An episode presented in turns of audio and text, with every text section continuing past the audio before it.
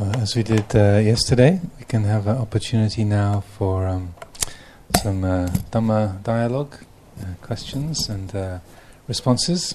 Uh, so, uh, anything that people would like to, to bring up or ask about to have clarified, please feel free. Though we're not particularly encouraging writing notes to us, people have been.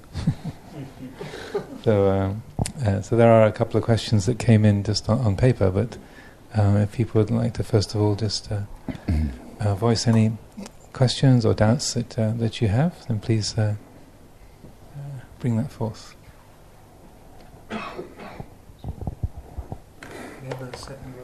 Oh, we do. Oh, yeah. Go ahead, take that one. Go ahead, take that one. Good. Um, It right up. Yeah. right. I just I wanted to say thank you very much for the guided meditation on death. That was really helpful.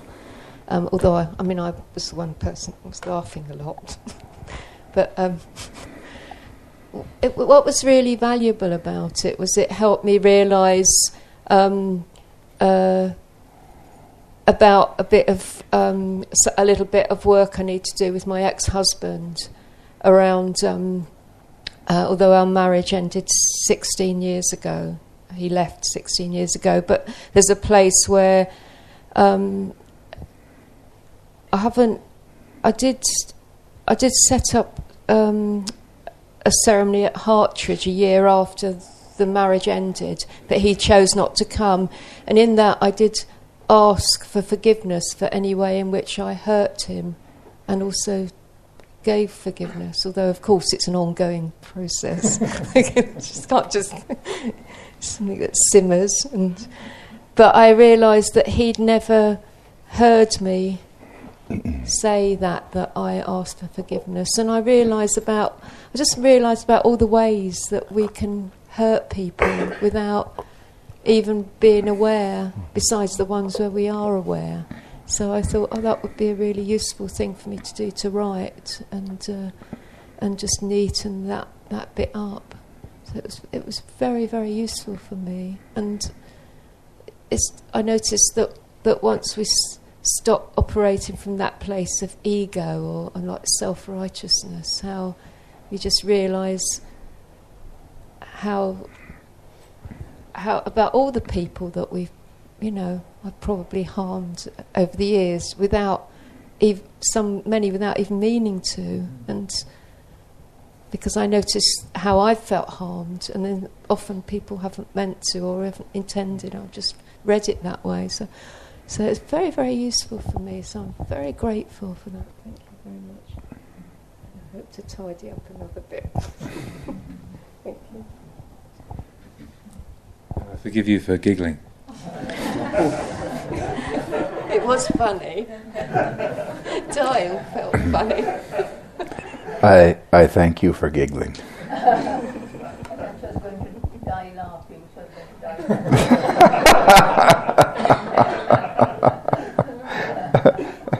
That was the dying laughing representative. Could I just second that? I don't need, Could we? I don't need the microphone. I, I really do want to thank you for for doing that. Um, I felt felt very reassured by it. Of course, I saw a few things which which need working on, but if I can die as peacefully and calmly as I did then, I have no worries. Thank you. We, we want we want to use the mic because then it gets on the uh, recording. And I think this gentleman was first. If the body is heating up very much in meditation, what can you do to cool down? If it's too much, uh, that kind of fire energy, what to, to do to cool down?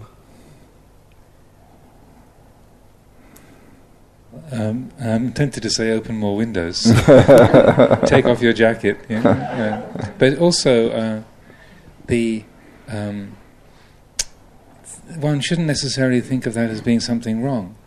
You know, energy is energy, Mm. and it can be steered and transformed in different ways. And just as at the end of the the guided meditation this morning, where I said, if you're feeling regret you know, don't try to fix it. If you're feeling fear or or delight, you know, don't try to, to grasp it or, or fix it or, or, get rid of it, but just using the, the power of awareness, bringing the awareness to that quality, so that in a way you can let heatedness be the object. And then what happens is that our whole system has its own wisdom, its own intelligence. And so then, um, uh, by bringing awareness to that, that feeling of heat uh, in the in the body, say, you'll uh, probably find ways within yourself of helping to, to steer that or, or transform that, and just to know it as heat element. Okay. and uh, but maybe Joseph has a few things to say on that. Yeah, the the, the only other thing that I would say, and know John and I have, uh, when we talked earlier, we're going to try to be as brief as we can because we both can kind of go on a bit. But I know one thing I'm noticing for myself is is kind of setting myself to up to fight something. So if I'm sleepy, I'm going to fight it. If I'm restless, I'm going to fight it. So the same thing like heat. There's a tendency to say, "Oh no, I'm going to now I'm going to deal with heat." So we, we kind of set set ourselves up to fight fight it, and so rather than fighting it, to kind of soften and open and embrace it more. And, and that attitude can help to change. So you're just kind of letting it be what it is, like sandiṭṭhiko, you know, what is apparent here and now. And uh, that the most often we can't change things, but our attitude towards it, how we embrace it, soften to it, and open to it, can be uh, very uh, healing and cooling at the uh, at the same time. Thank you. Mm, you're welcome. I just, uh, as Joseph was speaking, I was reminded of a of a heated experience. I was at the um, uh, the temple in uh, in Kusinara, Kushinagar in India, and uh, where the Buddha passed away, the final parinibbana. There's a a beautiful reclining Buddha image, quite old and very very uh, serene and I was there at Visakha Puja, the full moon of May, so it was the middle of the hot season. Sitting inside this enclosed temple, anyone who's been to Kushinagar will know. So I was sitting there, and there was literally this puddle. This, my body was just pouring sweat. So it was an extremely heated experience. But the the the place, you know, the place of the Buddha's final passing away, and this incredibly serene image, there was this extraordinary ease at the same time, it was about you know, 45 degrees Celsius. You know. And that uh, so that there can be the the feeling of heat in the body from where from whence ever it's come, but also the attitude towards it is a different thing. Ooh. So that there, even though there there was that extreme heatedness, you know, it was kind of funny. I could literally feel a river. Hmm. you know, I could feel the, the, flow of sweat down my back like a stream. Um, but yet there was this serene quality. So I just would echo what Joseph would say about that. Shubi. I, I too wanted to thank you for the guided meditation. And the thought I had was if it was taped, I would try and arrange to have it at my deathbed. but then I also thought, actually, um, it, I might have a sudden death at any time, or I may not have my faculties intact to follow the meditation. So it brought home to me something Catherine had said at the weekend seminar about taking care of things as you go along. You know, it really kind of uh, emphasized that the forgiveness or, you know, having those difficult conversations each day and the letting go and mindfulness each day. So thank you.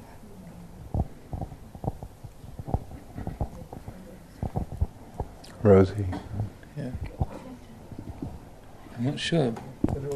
Was it recorded? Yes. Snores and giggles included. Rosie. Um, I came to the temple quite late on and saw all these people lying there like corpses as if they'd died. And I was quite shocked at first. And I thought, looks like there's been a natural disaster. but then I thought, actually, probably that number of people die around Hemel Hempstead every day. But we never see it all together, do we? It's always sort of behind closed doors and whisked away. And I was thinking of a maternity ward, all the babies in their cots, all together, in sometimes, or they used to be anyway when I was a nurse. But never put all the. It, they're all hidden in the mortuary, and the curtains are closed and everything. So that was one thought I had. I thought it was a very good exercise. I thought, yeah, I could be in a hospital bed. There could be people snoring next to me. There could be people laughing. There could be a party going on next door, and I'm dying at home, or people laughing in the next room. It might not be the peaceful, quiet time I'm hoping for. um, another thought I had was again about birth. Um, I, I was when I was pregnant with my first child. I went to these antenatal classes and um, the mid- we were practicing giving birth, sort of thing, and the stages and everything, and the breathing, and the midwife said, "Yes, but some of you might not have a natural childbirth. Some of you might have to have a cesarean, or you might have to have forceps, or you might have to have an epidural, or, or be on um, heavily sedated or something. You don't know." What kind of birth you're going to have? We're all hoping we're going to have a normal birth, and we're working to that, but might not happen. And and I thought even more about that. About um, you know, when I was nursing, a lot of people were unconscious before they died, or they were on morphine, or the Brompton's cocktail, as we used to give then. I don't know whether it's still given. Um, then there's all the people in the old people's homes who are often heavily sedated anyway whether they like it or not. And um, so I think a question's emerging here about, you know, we just try and stay conscious, do we, till we, till we disappear?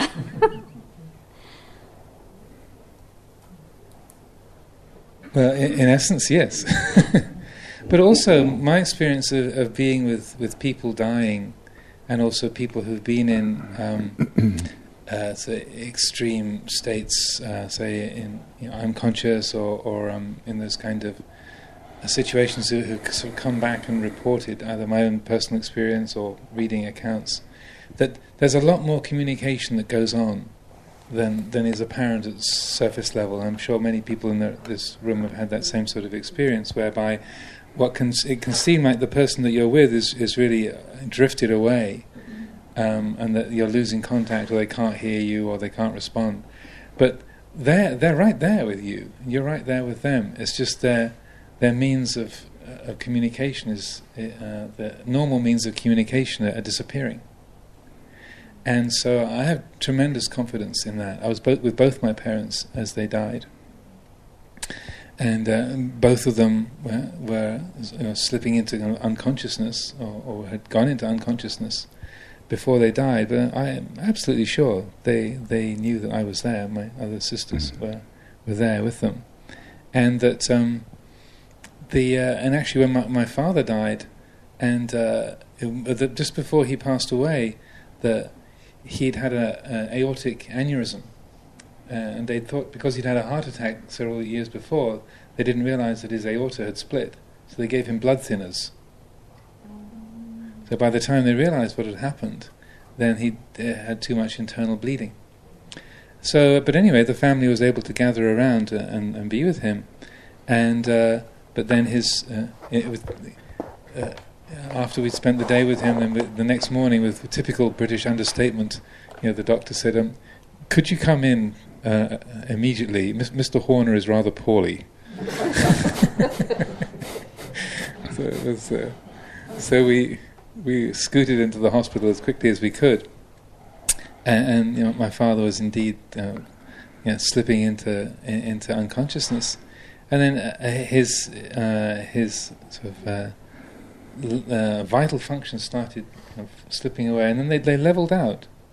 it seemed like he was fading, and then they they leveled out, and they stayed level for um, about two or three hours. Then we just we were sitting with him, and uh, and um, and then suddenly, uh, after uh, uh, two or three hours of being with him, suddenly, you know, everything just slowed down, and suddenly he was gone. And then I, I was sitting with my mother shortly afterwards, and uh, in this little side room at the hospital in, in Maidstone in Kent. And so I said, with typical English, "You all right, Mum?" and she said, "Well, no, not really." and I, I said, "Well, do you want to talk about it?" And she said, "Well." Well, as we were sitting with Dad, she said, I, I don't normally do this sort of thing, but, you know, I, I prayed. And so I made this this prayer, which was, because I had this feeling that he was hanging on for us.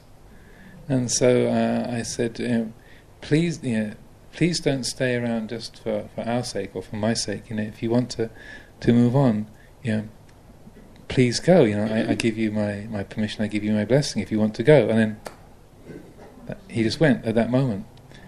And she's uh, so she said, "Well, I, you know, I didn't want him to die, but it, uh, and I didn't say anything, but it was just so quick."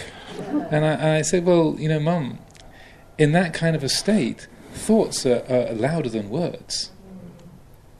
That the, the faculties are going so so so quickly, so completely that uh, I would say that." That, that, that thought in your mind was, was as loud to him as as if you had spoken your words you know, to uh, into his ear. And she said, "But I didn't. I w- didn't want him to go." But and I said, "Yeah, well, it wasn't. Yeah, you know, you you loved him. You wanted to help him, so." That you shouldn't feel bad about it. It wasn't like you said, "Get lost, you old bugger," which my mother could have.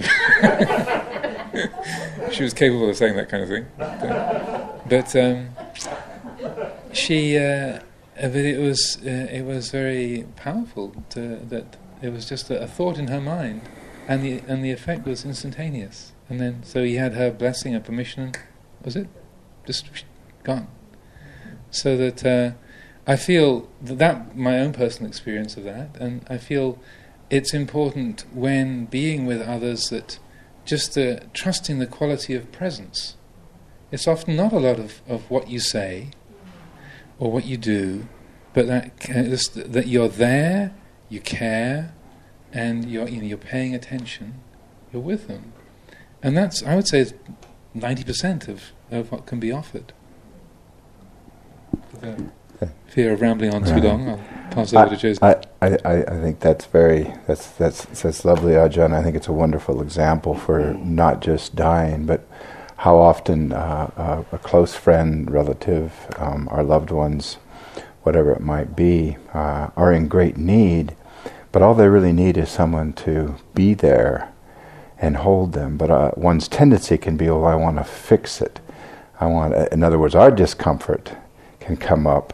My discomfort can come up and say, well, I want to change this rather than I totally hold you in, in the sandiṭṭhiko, the, what is apparent here and now. And that's all the person needs. I don't need validation, I don't need fixing. I just need a good cry. And you want to sit there with my friend and hold my hand or give me a hug if I need or whatever is, is lovely. And, and probably enough, and more than enough, just in the situation of dying. The other thing that came to mind, and what's being talked about, I think is very important in the exercise and what we did. And if I, I found myself when I first, uh, when I was at Harnham, I worked on this a lot. I, I know in Vietnam that I uh, killed one person for sure. I didn't actually shoot the uh, the gun, but I was in charge. So right behind me in this little helicopter is uh, is the uh, crew chief gunner has an M60 machine gun, which is a very powerful thing, any machine gun, and. And so we came across a, a, a Viet Cong soldier. He was where he wasn't supposed to be and we had a, what we called a free fire zone. So if it was a free fire zone, we didn't have to. If we took fire, then we could return fire. If we didn't take fire, and it wasn't a free fire zone, we had to call and say, "Oh, we see something, and you know, can we engage? Whatever." So free fire zone means somebody's there; they're not supposed to be there, and that's their time's up. And I might get emotional with this. Um, so we were flying and and and forgive me, but I'm going to kind of make it as real. And and the gunner said, you know, there's a gook, there's a gook, and that's the derogatory term, which you kind of make the enemy so it's easier. And he was standing up like this. And all I could do was say, shoot, shoot, shoot. Now, when I think back and reflect on that moment now and all these years, and for many years I spent as a monk kind of reflecting on that, that that order I gave and that my responsibility in that moment to take that human being's life was the training that I had. But my heart feels clear in that I really couldn't have, without the training in the things, in other words, I wasn't killing him because, you know, I hated him because he was Vietnamese or because maybe he had killed or shot down one of my fellow helicopter pilots. And, and the bigger point, I think, is that every day and every moment, really, and this is what I found in the hall during Ajahn's exercise that we, we did together, is that this can be our ongoing practice. And I found myself just kind of letting my memory kind of run freely, just kind of flow. And what is it? The old girlfriend, when I was, you know, a footballer, American footballer, I remember really doing date rape when I was very young, and you know what they call it now, and and just thinking through these things where I had been unkind in some way or had been violent or whatever, and just allowing them to come into my heart and feel them. And, and, and the thing is, we have that opportunity now. So the more, and that's really rehearsal, isn't it? That's really preparation and rehearsal. So ideally, we don't have any surprises, or in that moment of unconsciousness, that as best that we can, we've not only forgiven, but asked for forgiveness, but but we're, we're, we're, we're giving forgiveness as well. It goes both ways. And I also would say we want to reflect on our acts of goodness and kindness. The tendency is, oh, I've been such a bad person and yada yada. And I've, these last 21 years, a lot of that. But I come back here, and the first person I saw came up to me. Oh, do you remember me? And I don't remember, you know, particularly remember you. But I said, was and I said, well, was it good? She said, well, yes. I, it was very lovely. You were very kind to me. And I said, well, I'm pleased, you know. That and I didn't. I never knew that unless this person came up to me. So we don't realize. One doesn't realize the impact that we've had but as we reflect on we can say, I've done a lot of good things. I've raised my children the best I can. I've taken care of my mother when before she passed, or my father, or my good friend, or whatever. So I think all of this is just kind of opening and letting that flow in and, and kind of cleansing, purifying ourselves. Yeah, just, just to, to say, um, so following from from uh, Shubi's point uh, and the others, that that by doing this kind of practice and, and working with, with the mind, with our, our, our, memories, the events of our life, the good that's been done, the, the harm that's been done, the more that we can fully know that, receive that, accept that, uh, while we have all our faculties, or most of our faculties together, then when the moment comes, even if you have a very short period of time, then you know what to do. And as I was alluded to this morning, we, have done this so many times. Yeah? We've done. We've all died so many times. I would. I would say, from my perspective, that we we know this, but also, like Joseph was just describing, that if we're not really acquainted with the unfinished business, the things we're still carrying around, then they will they will be there.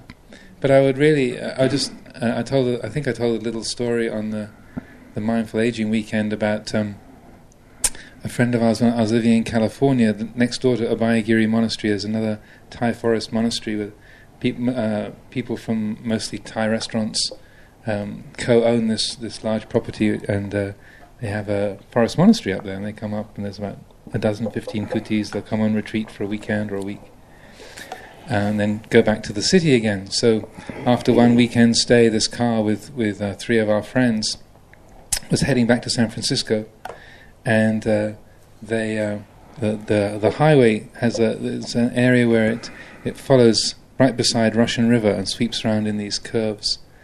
And uh, the fellow who was driving it, his name was Krit. As he was making one of these, these curves on the highway beside Russian River, he saw a car, you know, coming the opposite way, you know, making the curve.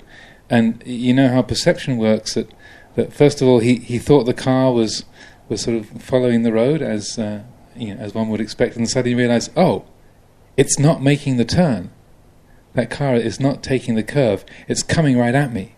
and he didn't. He wasn't paying close attention, so he didn't realize until the car was right in front of him that they were going to have a head-on collision. And uh, he um, he realized when it was the car was about uh, five yards away by the time he realized it was going to hit him. And so he realized, I have no way of getting out. I have no way of evading this. Uh, we're going to collide. And so he said, uh, just as Joseph was describing with his experience in the helicopter, everything slowed down. he took his hands off the wheel and, and, and realized, I better get ready. He also realized, well, this is what I've been sitting with aching knees and a wandering mind for for the last 15 years, coming up and spending all these hours and hours in this little kuti up, on the, up in the forest. You know, I've been giving myself this practice in order to be ready for this moment. And this was uh, like one and a half seconds, was what he estimated. Less than two seconds between when he realized when he realized the car was going to hit them, and when he and when the impact happened. And as it, it came about, obviously he survived. Uh, the car rode up, the other vehicle was slightly larger, so it rode up over the bonnet and ripped the, the roof of the car off on the passenger side. Fortunately, the passenger was a very short woman called Noi, which means small, and she was five foot nothing.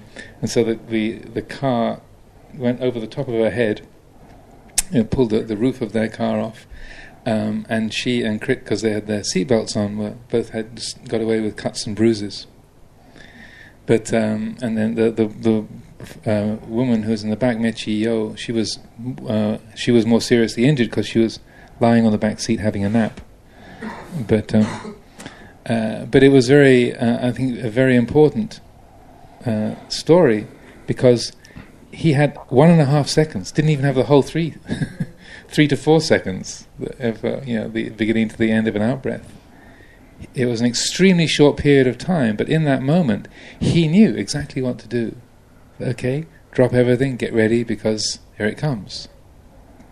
Let go, and that, uh, and he was not like a particularly sort of advanced meditator. He was not like some sort of super yogi, but you know, someone who'd been practicing for a number of years.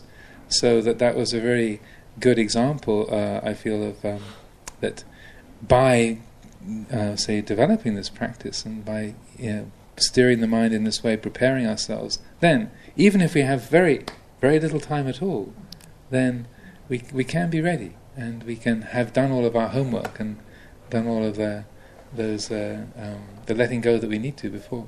Yes. There's some. Uh, go ahead, and then there's a, a several down there by Rory, the, in the lady in the. No, Okay, let's go.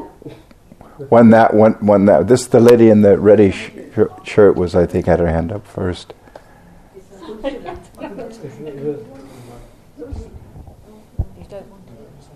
If you could pass it to the, the our friend with the purple shirt.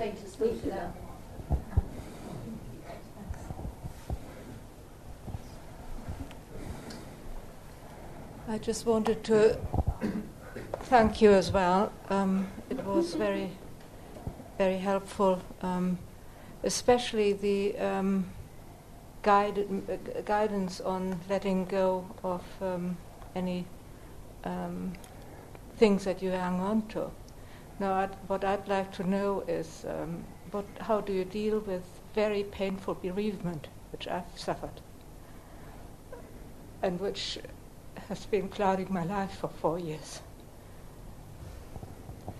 And is it clinging or is it something that comes from outside and you haven't got any control over?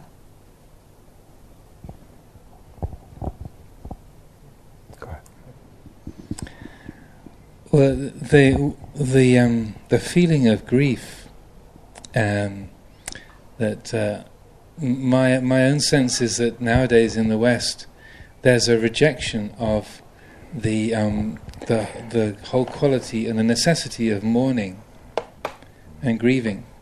That the society keeps in, encouraging people to just get over it and you know let's carry on and cheer up, and that uh, I, I, feel that as as human beings, particularly when someone very close to us has died, a, you know, a parent or a child or a loved one. Um, that it's it's not only natural; it's important for us to give ourselves the, the time and the space to grieve. And uh, in traditional cultures, in, in Europe, um, even as uh, as a younger child, I remember particularly on the continent, um, when somebody died, that the the person would go into mourning and they they would wear black and they would be held in a different way by the other people in the village. They wouldn't be expected to participate in village life and the community life in the same way for a good year after their spouse had died or that someone had close to them had, had passed away. So they were given socially they were given the space to feel that sense of sadness and loss and uh, and nowadays I, I, feel there's a there's this sort of move towards more and more superficiality, just sort of pushing that away, like cheer up, get over it. You know, you've got to move on. You know, don't uh, don't uh, don't make yourself miserable. And I feel that's a terrible mistake uh, myself, and that um, it's important that we give ourselves the the, the, the uh, permission to, to grieve and to, to let the, the tears flow, and then by by acknowledging that that feeling and to really letting it be there, letting it, it ha- run its course for you know for as long as it takes. Not, then we find that if we're if, if we're working with it skillfully, there isn't a wallowing going on, but there is a, the the uh, the natural result of the the closeness and the dearness that has been there. We're feeling the the the resonance of that, and then that, that and then as time goes by, that works its way through, and then uh, we are able to um, relinquish that, and able to let it go in a natural way, not because we're uh, we're suppressing it or, or pushing it or or resenting it. Now that can be complicated by our feelings of regret. Say that oh, if only I had done something different, and they wouldn't have died, or, or that uh, if only I had taken the chance to say, you know, I loved that person before they died, then, then and then and then. So the thinking mind can add greater difficulty and complexity and um, pain to it. Um, so it's, I would say it's important to, to recognize that habit and to, to let that go as much as possible, to, to understand that, not to feed that.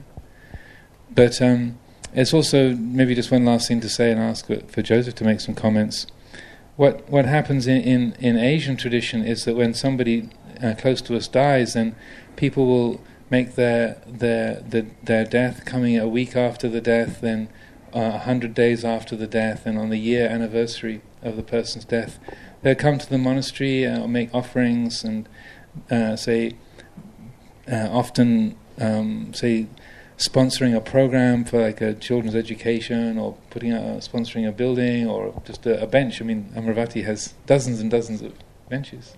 But uh, things that are offering something to, in the honor and in memory of that, that person, so that slowly and steadily over time, then that feeling of, of pain and loss and, and diminution by the person's absence slowly gets um, transformed into a, a, a, rejoicing that we had spent time with them, that we we had l- our lives together, and that their their presence in the world has become a, a catalyst for some, for good things to come into being.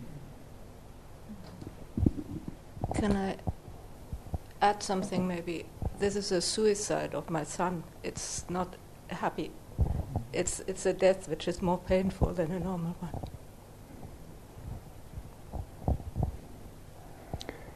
Uh, the the the grief and the bereavement. I was thinking as Ajahn was talking, and it's like if, say, if we cut ourselves or we have an injury, the body is equipped to immediately come to uh, help heal, and we may need to be sewn up or some other intervention. But there's a natural process. The body knows how to heal itself. And I believe in the same way our hearts that if they're they're broken uh, with a sense of loss and the grief and the bereavement, that that the heart also knows how to heal itself.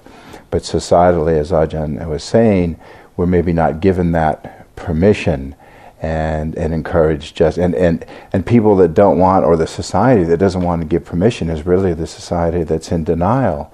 And that, that's the very thing we're trying to to open up to here is not to deny that. So to give yourself permission to heal, and it's not going to be maybe one good healing or one good cry. That's a start, and and I've certainly uh, shed my fair share of tears over the years, and I've always felt that, that being able to cry in the appropriate situation and to be able to be supported and held in that by a close friend or just to trust in my own healing process that it's it's a very, it's very cleansing because it's like it, it's like a purifying process. And so I think uh, whatever that is it allows you and I to to open to it. And I think the the, the beginning uh, the first stage is just being able to to cry at the appropriate time. And I certainly, and I hope everyone here is willing to, if any of us are feeling things, that we can just embrace that and hold each other in the kind of the, the spirit and the and the love and the caring and the kindness that we have in the context of this uh, retreat. Before we go on, I'd like to propose something because there's there's we had a very powerful exercise, so I think it's very important, and I, am sure Ajahn will agree with me that we kind of get everybody's questions. So, should we say an extra 15 minutes be into tea time? Does that sound at, at least, and see how we are, and then we can pause at say 5:15 and because I really we, we want to hear you, and I think people are. So let's move there and come down down this down this way. Roy, did you have something? I don't. I'm not keeping track so much, but okay. Okay, great. Okay.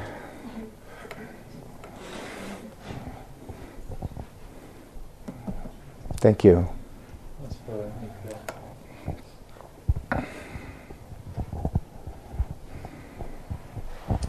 Thank you. Um, I too found uh, this uh, afternoon's, or the mornings, I've lost track of time, exercise in the temple um, very useful. And the sort of one phrase came to mind as I was lying there, surprisingly peaceful, but that's probably because we're in such a nice, peaceful environment, was that uh, life is, a, is, is, a, is actually death by a thousand cuts. As I thought of all the moments in my life when I died in one way or another to to someone dying, a fire or a contract lost, or someone leaving me, uh, all the disasters. But I wanted really to speak uh, in response to what Joseph said because I was deeply moved by your story. And I, having only had a glimpse of the sort of transpersonal realms, it's, no, it's, it's by no chance that that Vietnamese man was mentioned here today. And I'd just like to suggest that in this evening's puja, we think of that man and his life and his family and um, wish him well. And also like to do the same to your son, so that we can think of him in the puja, maybe put him top of the list uh, in where we send our metta and uh, our love and, and, good wishes. That's all I want to say. We get Ju- Julie first, maybe, and then this. Judith, sorry. Thank you. I would like to say thank. A little closer. There you closer. go. I would like to say thank you. It was a very good exercise, and um, it was guided in a very safe environment. It was a sanctuary which allowed me to then, of course, navigate through the, my emotions and what came up for me.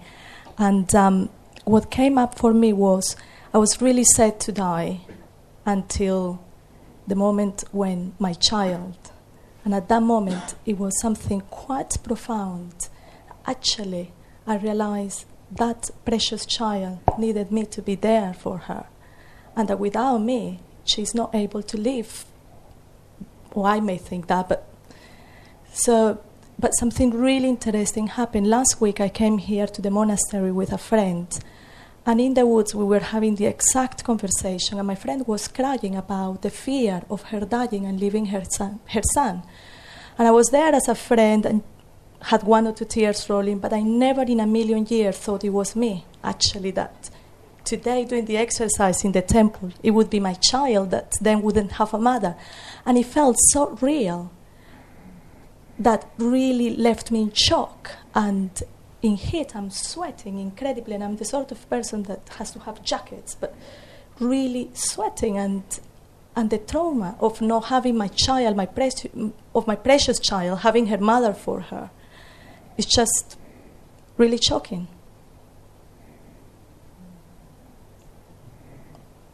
But thank you. This is right there. oh, this, oh, grab, grab, man. Thank you. I also wanted to thank you as well. As I was listening to the meditation, I stepped into my father's passing.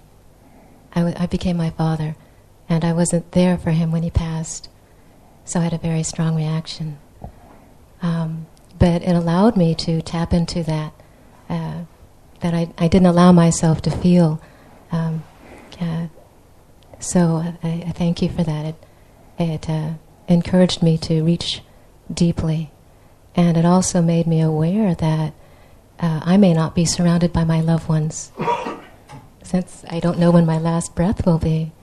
So, uh, thank you very much.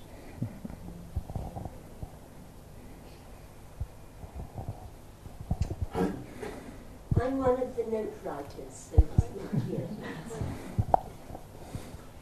Um, wait, for, wait for the mic, please. Sach, there it comes, yes. Although your, your voice projects quite well. too well, too well. Uh, I found this an extremely pleasant experience. Uh, and as I was waiting to see which breath would be the last, I realized that I'd done this before, and it was when I had taken an overdose in an attempt to commit suicide. Mm. We have now talked twice about suicide, and my note was prompted by what Joseph said yesterday. Joseph spoke about his father, and he spoke of suicide as a selfish act and I would like to say that from my own personal experience, I think that is perfectly true. It was a selfish act on both occasions. It was an extreme form of wrong view, self, wrong identity view, if you like, self obsession. But I also wanted to say that for many people who commit suicide, it does not seem like that at the time many people, particularly people suffering from depression, believe that they are doing the rest of the world a favor by taking themselves out of it. They have, again, a wrong identity view, such a low sense of self worth that they do not realize what the harm they will do to those they leave behind. And this is perhaps something to bear in mind if one has had that experience, as two people here have had. And I had also asked in my note if there might be the possibility to think a little bit about the question of assisted suicide, which in Belgium is legal for people who can give consent. It's not legal here, there's a lot of discussion about it, and to me, it seems very undesirable to ask other people to kill you. This, this is my, my personal feeling. I realize that there are other points of view, but I heard a talk by the head of geriatrics of a leading Brussels hospital. They do euthanasia there, and every time there is such a case, half the staff are sick or have family obligations or for some other reason can't be there because they don't want to be involved. That's all. Thank you.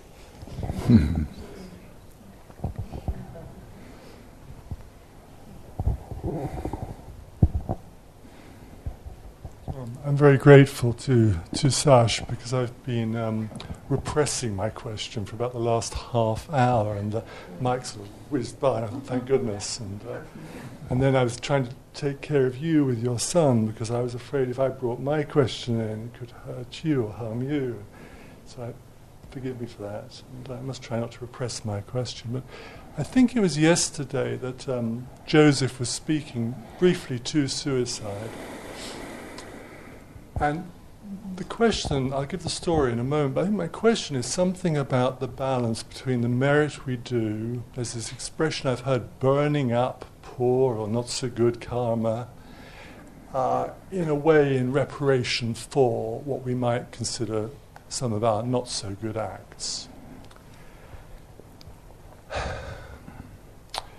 my father had a fairly straightforward death, and I had a very beautiful experience of that. Except about a year before his death, my mother said, I don't want to go on beyond my, my husband's life. We've lived 56 years together, we'd like to stay together, and then that will be it for me. It was an early warning sign from my mother that she was asking me for something very early on. Four or five years later, now, my mother is um, 87 years of age. She comes to the monastery, she enjoys Sunday talks. She has a, a rich spiritual t- tradition to draw from and gain strength from, her Russian Orthodox tradition, now gradually combining with Buddhism, of all things, quite a mixture. And about, as I say now, four going on five years on, since my father's death, she is starting to develop increasingly severe memory loss.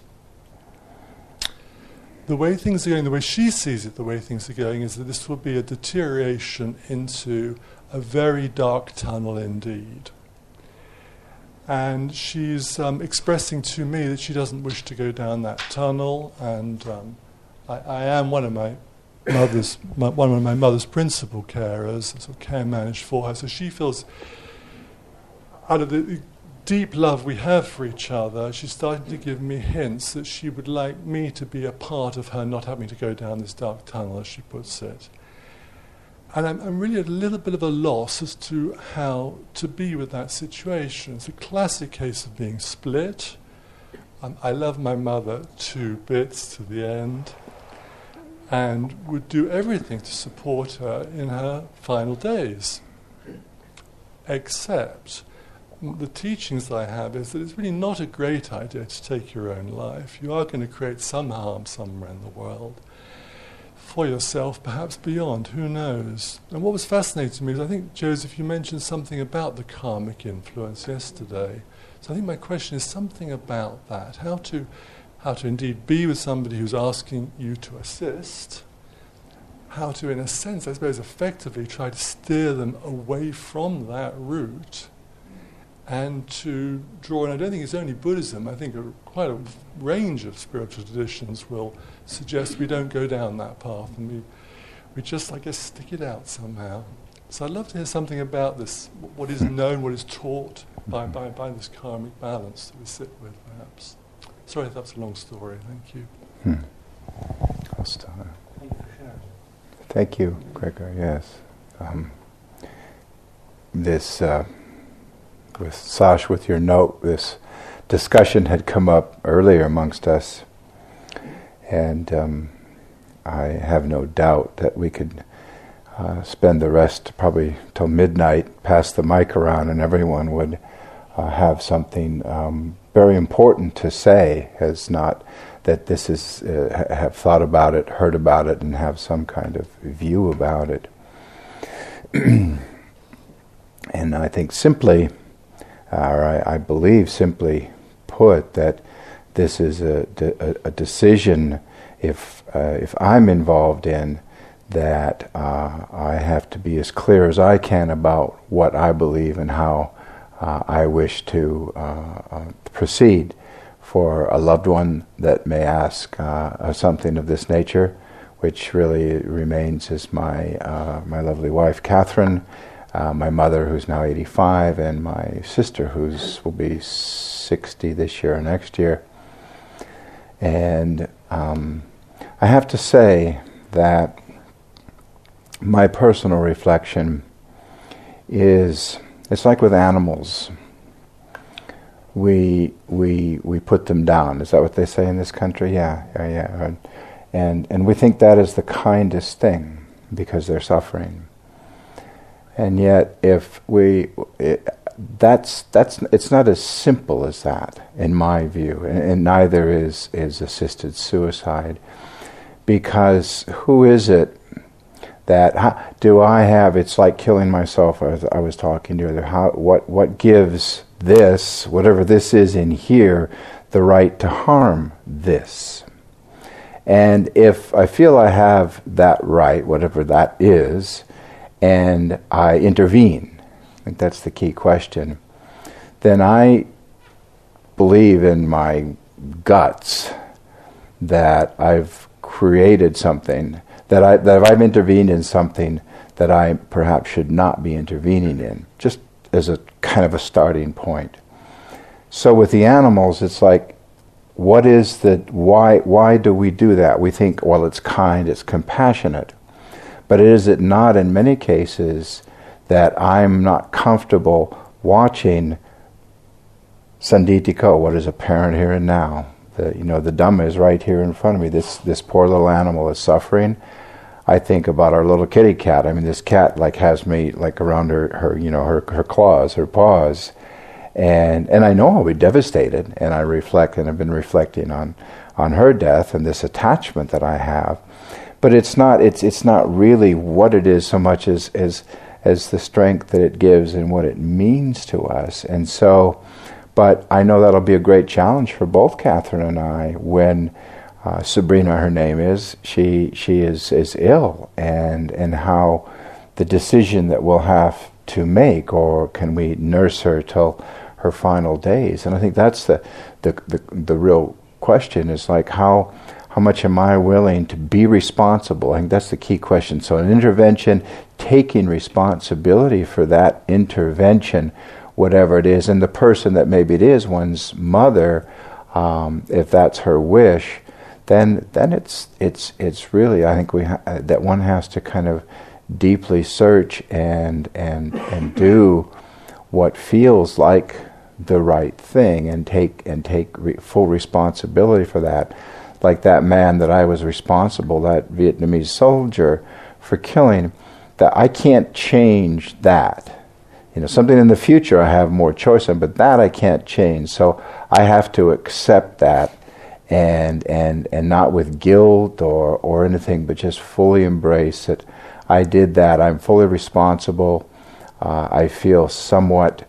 Uh, I know uh, fellow soldiers who killed in a very different way in Vietnam, so I have a comparison of that. So it frees my heart to some extent, but I'm not afraid of whatever karmic result that may be uh, for the the future for me.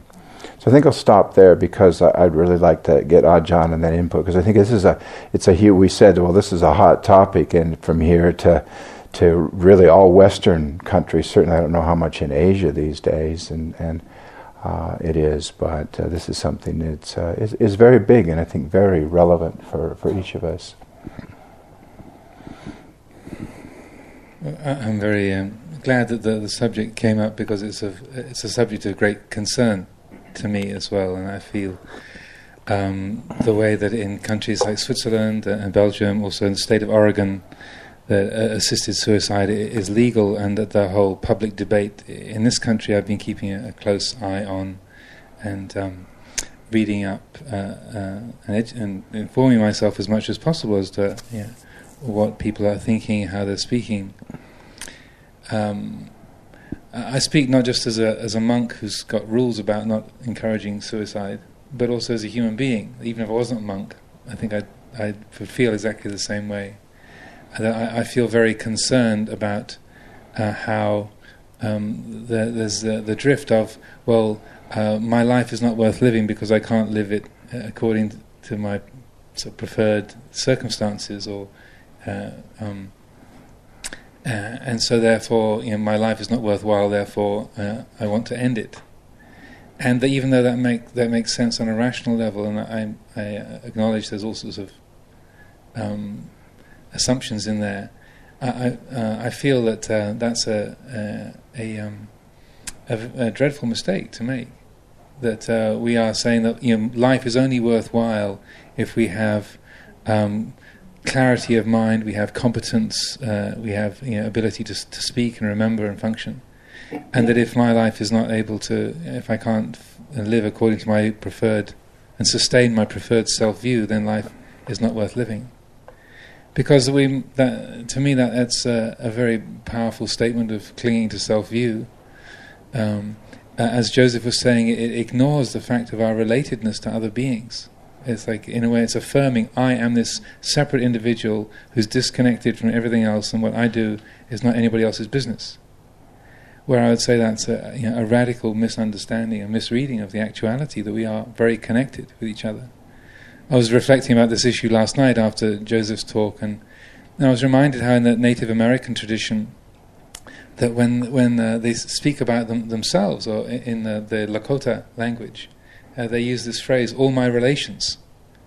That, that, not just talking about when you say "I" or "me" or "my life," you, you, you talk about yourself as all your relations. Yeah, the I even actually kind of wrote the wrote the mitakuye oyasin is the Lakota for all my relations. That's the phrase that is used. Like when you talk about yourself, is how could it just be this? There's not just me. There's also uh, Madeleine Barat. There's Carl Goldschmidt. There's uh, Charles Julian Horner. There's uh, the uh, all my ancestors: Katharina Falkenstein, Hiram Rubin Goldschmidt. You know, whole all the way back to the uh, the amphibians and the blue-green algae. Back, you know. Yeah, our, our mi- the, the very things in our cells that fix the oxygen that we breathe by are very, very close to the blue green algae, the mitochondria that, that fix the oxygen in our cells, are very close to the algae that we descended from a, a thousand million years ago, two thousand million years ago. Right here.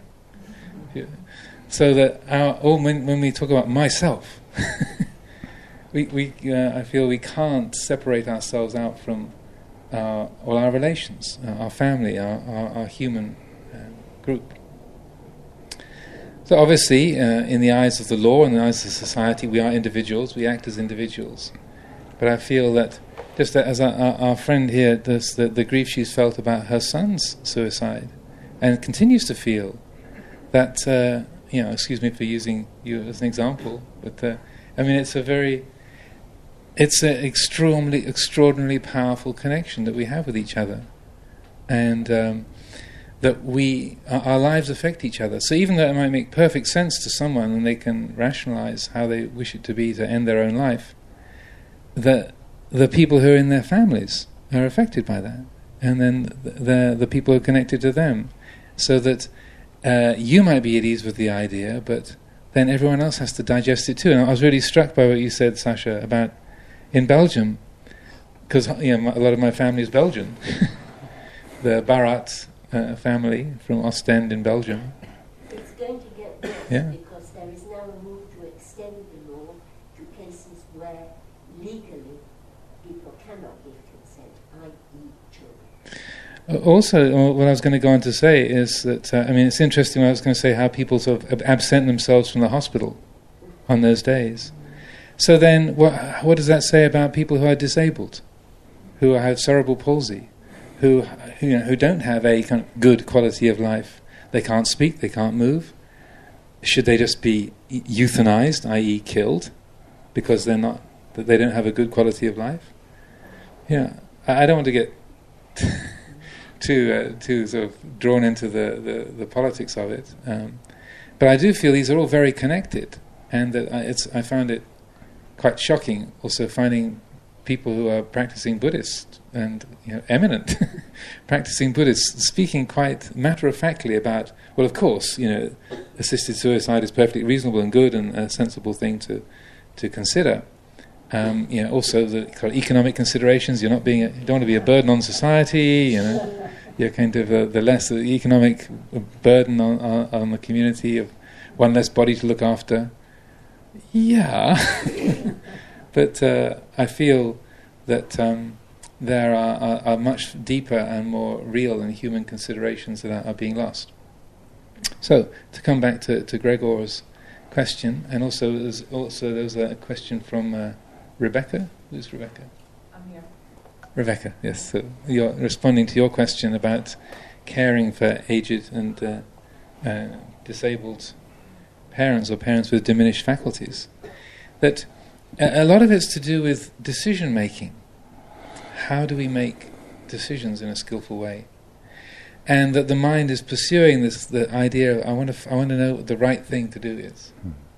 And the, the thinking mind gets hold of the idea of the right thing and goes around and around and around, trying to, to arrive at you know the right thing by um, weighing up pros and cons, and and uh, for for many of us, it's a it's a huge tangle trying to decide.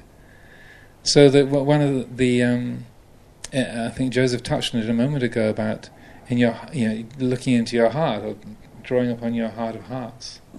And in essence, that's what I, when people ask about decision making, or how to decide, I think it's very important to put aside the idea of the right thing. That that's a, a kind of a fantasy that we hold, that there is one right thing, that I just have to discover what it is. But more to recognize there are uh, uh, uh, skillful choices and unskillful choices. And that we, uh, when we are, are trying to, to, say, come to a decision about how to relate to a situation. We, the way I work it is to to draw to open my heart as much as possible, to let the mind be as quiet as possible, the heart open, and then draw in all the different elements that are at play, just to bring those up. There's this and there's this. There's my I love my mother, and she, you know she's made these comments, and and so, but I have these these misgivings. I have these feelings about taking life. And then inviting all of those in, not to try and come to a logical conclusion, but just to, in, in a way, invite them into the space, and then to to just let yourself sit with that, to to see. Uh, uh, having invited those different elements into the into the space of your own heart, then in a sense to draw upon your own intuitive wisdom so, this being the case, this and this and this is all here. So, what does that say? And then to listen to what arises. You know, to to to, uh, and it's hard to, in a way, put a, put the the calculating mind aside. But this is the way that I find is the most real and effective way to to give direction, to take a direction, and that because uh, often we don't listen to our own hearts because we're so busy figuring it all out with our brains, and that uh, to say, well, what what do I really feel here? What's what's most important to me? What's really going to help her? So these kind of ways of, of drawing that into the heart and then and listening, listening to your own intuitive wisdom, and that might sound a bit woolly, uh, but it's uh, when you use the meditation for that, it can uh, be really surprising when you you you are, you are simply asking yourself the question, you know, what feels like the best thing for my mother? Then it can be, oh, well, and then it's there can be an obviousness that we were missing because we were so busy with all of the shoulds and shouldn'ts. So uh, uh, you know, one I, I, can't make your decisions for you, but that in terms of how to uh, to make decisions, that's what I would really encourage, and we can talk about that a bit more in, uh, as the days come. But that, those are the kind of things that, that come to mind.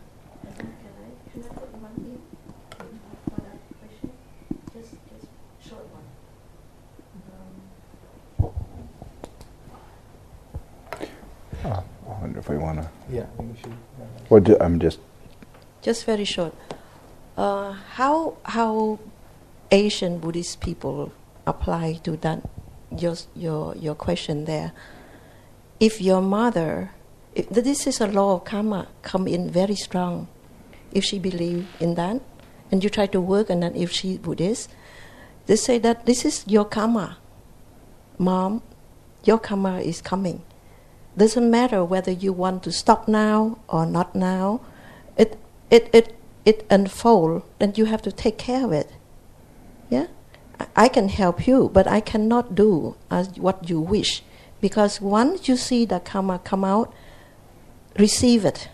Receive it. Doesn't matter. It doesn't matter. You have to receive it anyway. Just you accept it. This is my karma. I will work it out. You help me to work it out.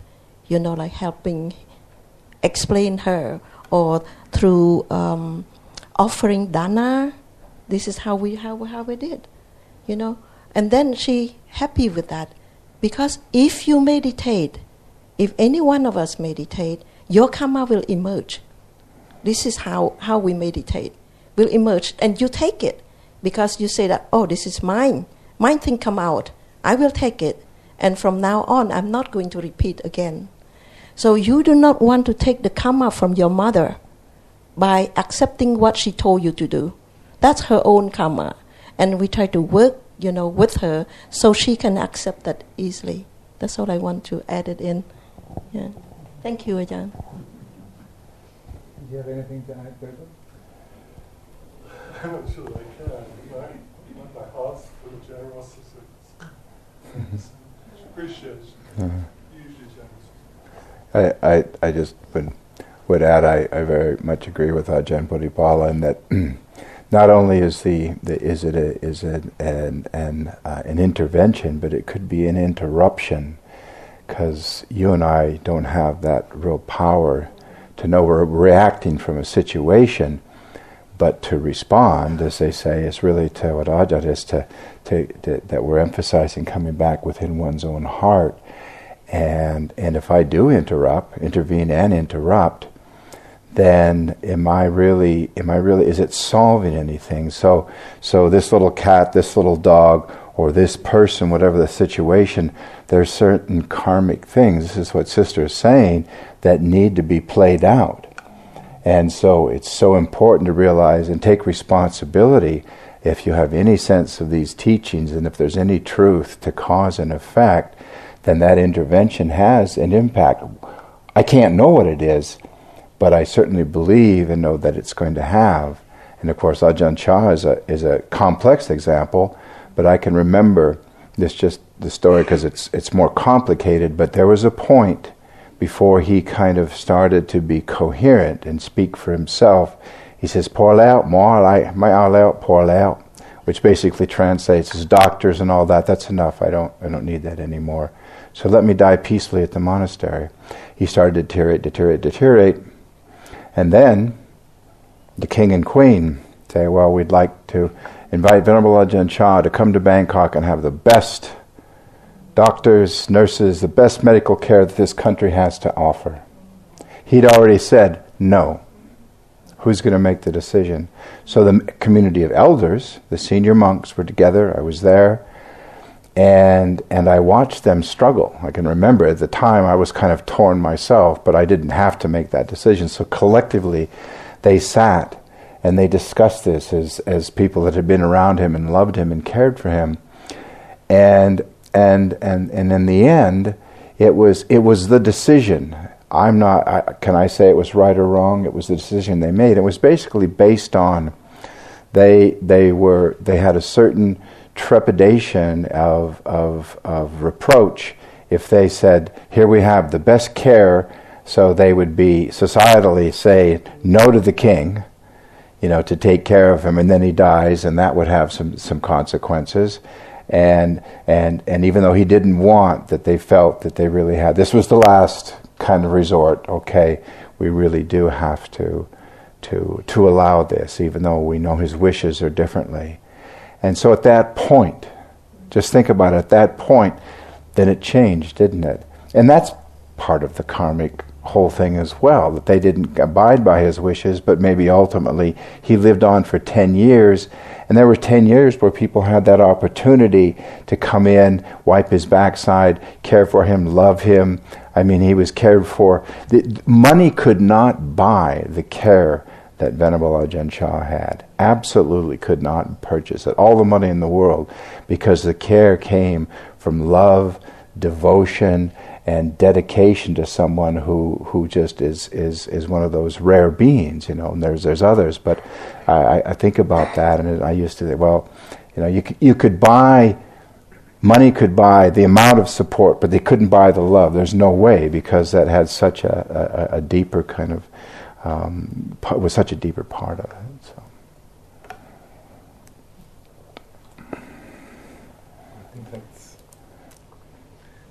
It feels like a very good um, closing point for our hardly Q and A, but uh, uh, that's why I prefer to think of these as like a dhamma dialogue and exchange because you all have a lot to offer that, that we're receiving from as well. So it's uh, it's uh, an exchange that uh, is, uh, I feel has been very very rich and I think plenty for today for us to ponder over. And then we'll gather again this evening, usual time, seven thirty.